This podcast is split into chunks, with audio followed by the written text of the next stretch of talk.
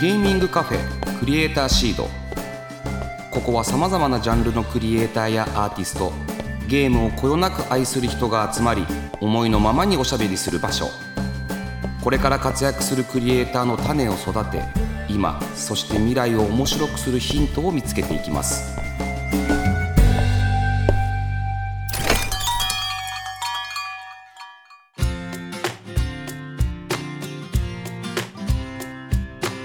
いらっしゃいませ。ゲーミングカフェクリエイターシードオーナーの坂本和則です。この番組はまったりコーヒーを飲みながらゆるーくトークしていきます。ぜひお聞きのあなたも一緒にお茶を飲みながらリラックスして聞いてくださいね。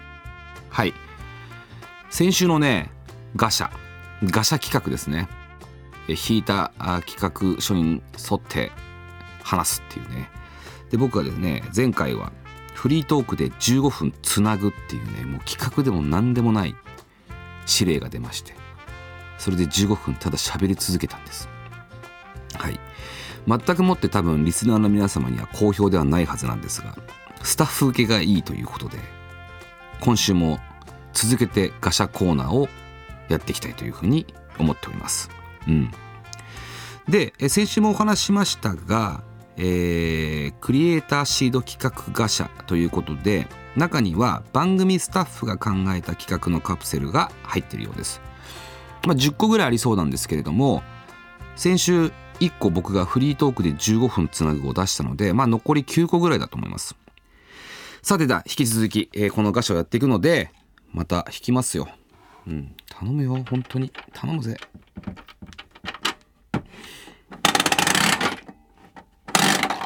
頼むよ本当に頼む頼む来たよ。番組スタッフのこのゲームやってみてくれ。誰だかわかりますか？マネージャーの梶さんです。どうぞ。よろしくお願いします。はい。梶七子です。年齢は 23歳で徳島県出身です。フェニックスの新入社員です。よろしくお願いします。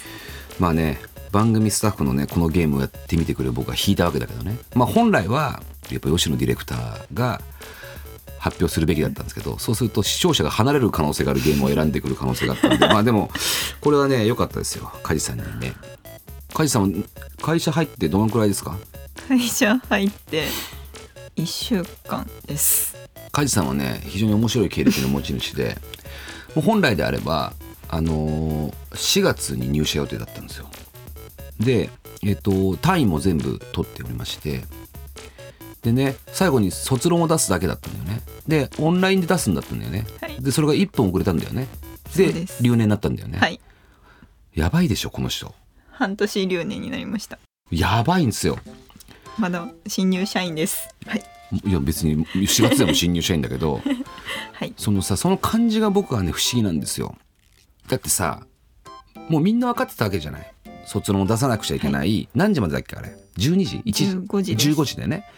15時までにファイルを上げなきゃいけないんだよね。そうです。読み込む時間とかを読んでなかったんでしょ？そうです。でしかもその時僕らって基本的に定例って2時からやっててで2時3時でやるのにその定例にも出てたんですよ。だからもう大丈夫なのかなと思ったら裏で泣いてました。裏で泣いてましたじゃなくて 卒論はできてたんでしょ？だあって。卒論はできてましたアップロードできなかったってことでしょ？そうです。あの PDF ファイルで提出しなければダメだったんですよ。でもずっとワードファイルで提出をしようとしててあれなんで提出できないんだろうっていうのを3分ぐらいやっててあ PDF だったんだと思って PDF に変換して出そうと思ったらもう15時1分になってました。でも怖いんだよね。だからなんでそれをそんなギリギリでやんの？そもそもさ普通さ15時だとしたら分かんないです。遅くても前の日だよねまず1回で最悪午前中だよね。午前中はまだちょっと教授からダメだよっていうのが来たんで。教授からダメだって来たんだ。じゃあ全然できてないじゃないですか。書き直してました。で15時1分になって留年が決定したと、で僕ねすぐ大学に行って「もうできてるんです」と「これで私の人生内定も取り消されます」って言い言いに行きなさいって言ったんだけどあれ言ったの？本当に。行きました。行ったふりだけしたでしょ？してないです。行きました。うんででもダメだったの？っダメでした。ていう梶菜々子さんです、まあ、つまり結構やばいやつですよ。カットしてほしい。でもねこの6ヶ月間ねまだ大学生としてね学割を使えたっつって喜んでたよね、はい。うん、やっぱ頭がちょっとおかしいです。さてそんな、えーフィニックス新入社員1週間目の梶菜々子さんのこのゲームやってみてくれの紹介お願いしますわがままファッションガールズモードです。どういったゲームなんですか？これはシミュレーションゲームでこうファッションショップの店員になってどんどんどんどんお店の利益を上げていってゆくゆくは自分のお店を出して成長させていくっていうゲームになってます。えープラットフォームは？プラットフォームはえっと DS ですすっごい私が小さい頃からずっとやってたゲームです。今じゃできないの？今はあの実家に DS があるんでそれを使ってやってます。いや今このコーナー知ってる？このゲームやってみてくれなの？ね。このゲームできます。できる？できるよね。できる？まだできる？みんなできる、まだまだできます。配信やってる人とかもいるんで。へえ。どこが面白いんですか？もともとファッションがすごい小さい頃から好きだったんでこうまず自分の服装を変えれるんですよで好きなモードにこうファッションを変えれるんですけどその自分の服をこうどんどん増やしていくために新作の発表会みたいなところに行ってこう全どんどんどんどん買い足しをしていってこう自分をカスタマイズしてうん。おしゃれにしてでまあ自分をまず好きな自分を作ってでショップに立ってでいろいろショップに来るお客さんにあのどういう服が好きですかとかどういうものを探してるんですかっていうのを聞いてこうお客さんにこうどんどんこの服どうですかっておすすめしていくっていう感じなんですけどそれがハマったら試着した後のお客さんにこうバラの花が咲くんですよ。うんで失敗したらすごいいまいちな顔をされるんですよ。でそれでなんかこう自分の好きなファッションの系統を見つけていったきっかけのゲームです。ちょっと何言ってるか分かんないんですけどまあでも発売日は2008年。2008年っていうと14年前。ですね。小学校3年生とかジャンルが面白いですよ。ジャンル。このゲームのジャンルなんていうか分かってます？わがままコーディネートっていうジャンルのみたいです。どういうジャンルですかこれ？ワイヤレス通信で2人から4人もできると、えーこのゲームをずっとややってたんですか？やってましたね。友達もやってたんでこのショップあるあるとかを話してずっと学校の時過ごしてました。じゃあさ梶さんとはいえさこんなにゲーム会社に入ってきたわけでしょ、はい。でゲーム会社に入ってきて、まあ、いろんなゲーム今までやってきたわけじゃないですかここ最近の中ではい一番なんか面白かったなと思うインディーゲームは何でした？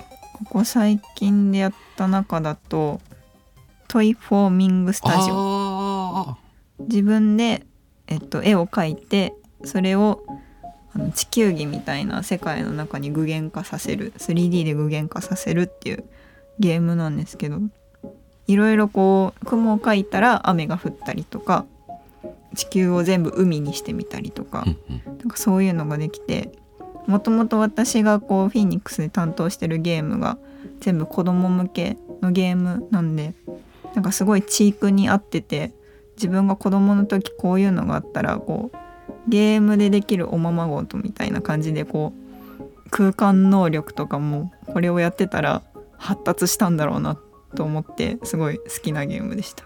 これを発表すればよかったんじゃないかなって思いますよね、うん、なるほど。ありがとうございますなんかお話ししたいことありますか？他に。10月27日に私が担当しているパウパトロールグランプリというゲームが発売されます。なるほど。じゃああ宣伝したのね。はい。これはし非常に楽しみなタイトルですよ。子供たちは待ってますよ。うん。やっぱりねあのお孫さん用に買いやすいもんね。はい、ワンちゃんのパッケージだとね。可愛いです。すごい楽しみですね。はい、はい。じゃあ梶さんちょっと今日よく分かんなかったですけども。何何？は？って何？変な声出た。怖い。ダメだ。はい。じゃあありがとうございました。ありがとうございました。梶奈々子さんでした。ありがとうございます。さてやはりねあの梶奈々子さんのあの魔法のようなねトークでね本当にあの盛り上げてもらいましたがあのこれだけじゃ足りないっていうことでねもう一回ガシャを回したいなというふうに思います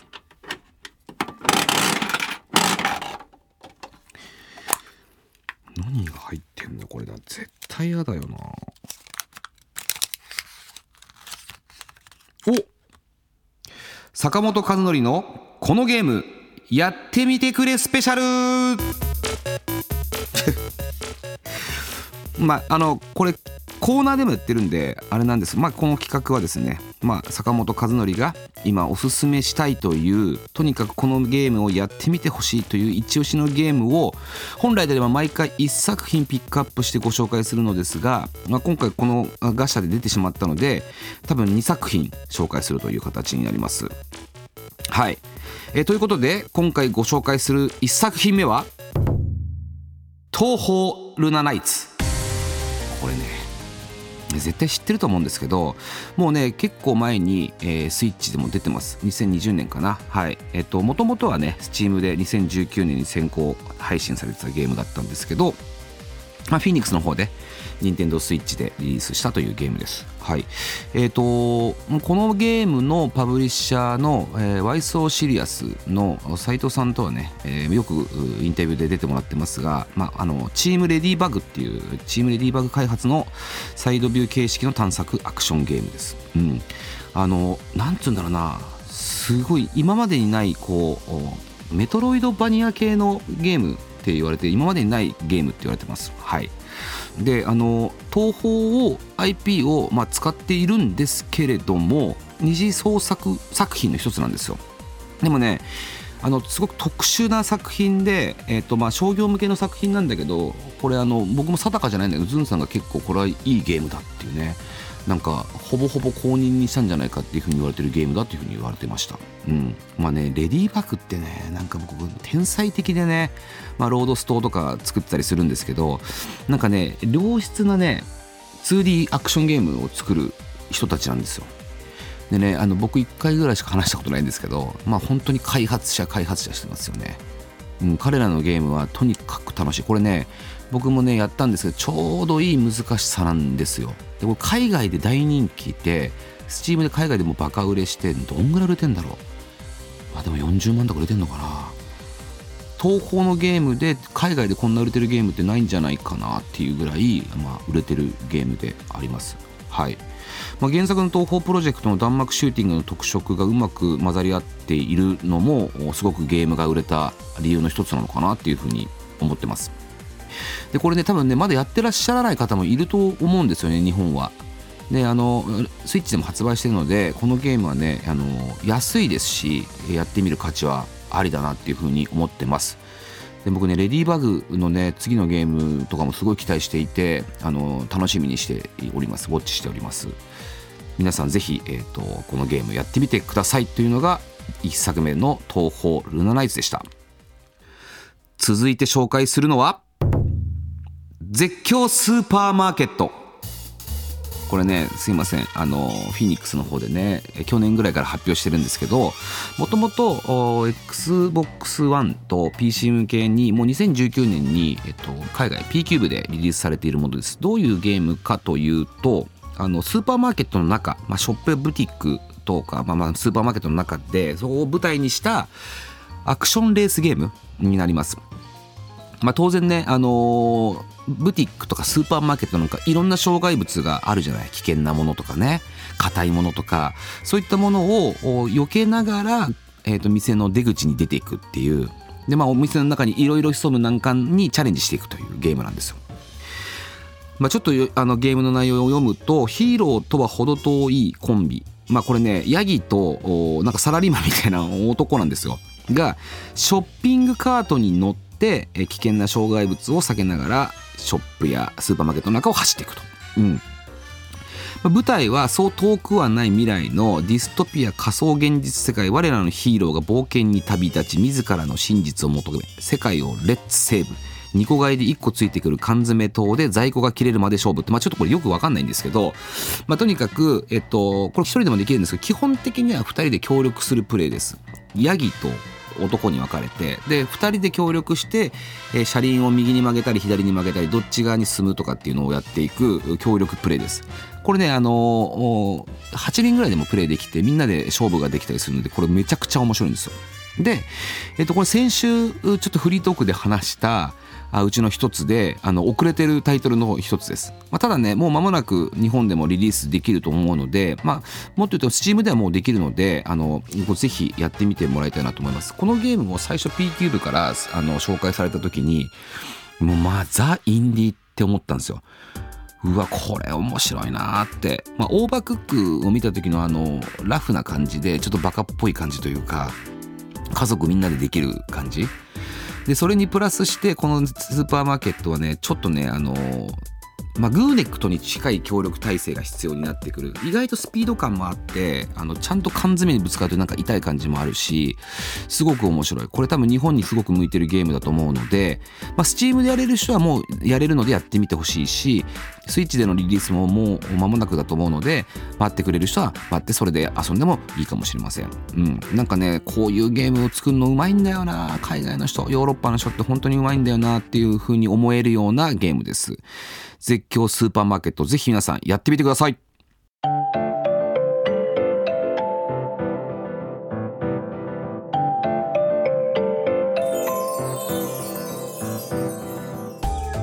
坂本和則がお届けしてきましたゲーミングカフェクリエイターシード。そろそろお別れのお時間です。はい2週にわたってガシャ企画をやってまいりました。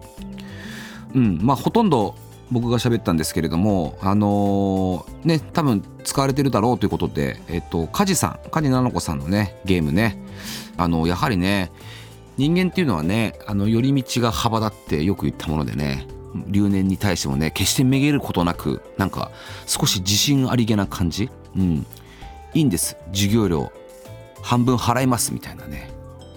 あんな感じがねやっぱねこれからのね若者として、ね、力強いなっていうふうに僕は思いました。でねあの僕の話で言うと今日紹介した「ルナナイツ」と「絶叫スーパーマーケット」この2作品ともかなり面白いですよ。でルナナイツはあのスイッチで、えやっても全然あの操作性もいいですしまあスチームでやってもいいんですけどもスイッチでもちっちゃい画面でも全然面白くできるのであのぜひやってみていただきたいなっていうふうに思います、うん、しかも未だにねまだ結構売れてますよ。セールのたんびにすっごい売れていてなんか時々任天堂のスイッチの中の順位のところに入ってきたりするとかねそのぐらい売れてるゲームだったりするのでチャレンジしてみてほしいなということです。でねあのね僕らねあのゲームは遅れるものだって言いましたけどね、えーそれをね当たり前のようにしてちゃいけないとね自戒の念も込めてね僕はこの絶叫スーパーマーケットを絶対に近いうち出す。名言を避けるっていうね結局。